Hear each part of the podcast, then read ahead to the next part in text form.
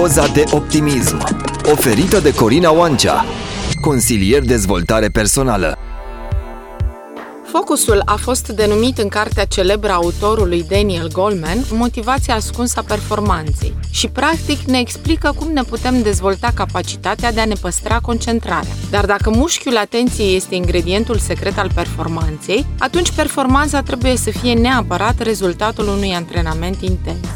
De regulă, avem tendința de a crede că atenția are un buton ce poate fi oprit. Mai toți considerăm că există două stări.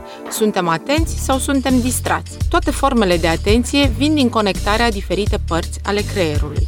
Fie că ne referim la sfera vieții personale sau la cea profesională, lipsa capacității de concentrare poate produce efecte negative asupra nivelului de performanță, dar și o calitate scăzută a gradului de comunicare și relaționare cu cei din jur. Sunt convinsă că v-ați confruntat frecvent cu tentația de a verifica e mail noutățile de pe Facebook, mesageria smartphone-ului sau cu alt stimul ce vă distrăgeau atenția de la activitatea pe care o desfășurați la momentul respectiv. Există trei tipuri de atenție asupra cărora oamenii trebuie să mediteze pentru a-și atinge potențialul maxim. Atenție interioară, atenție asupra celuilalt și atenție asupra mediului exterior. Goldman face precizarea că o viață trăită armonios înseamnă să găsim un echilibru în folosirea acestei triple focalizări. Atunci când mintea noastră rătăcește fără o țintă anume, suntem detașați de momentul prezent, lipsiți de concentrare și nu reușim să stocăm amintiri, să înregistrăm ce se petrece exact aici și acum. Numai cu ajutorul unei gândiri profunde putem menține o minte focalizată. Cei ce reușesc să găsească mai ușor o concentrare intensă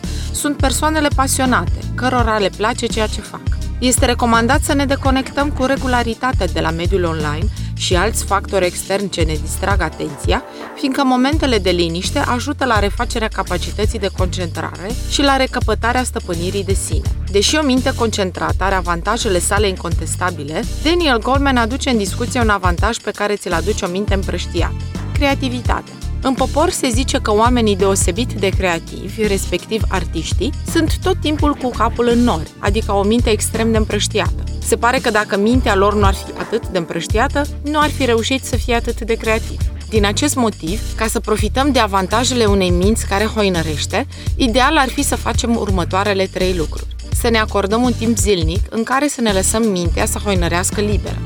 Să rezolvăm sarcinile mici sau neînsemnate imediat ce apar, astfel încât mintea noastră care hoinărește să poată lucra la lucruri mai importante. Să încercăm să conștientizăm atunci când mintea se rătăcește, se îndepărtează de zona creativă și începe să se gândească la sentimentele negative legate de sinele nostru, pentru că, din păcate, mare parte din zi mintea noastră este prinsă în acest cerc vicios din care nu iese nimic bun.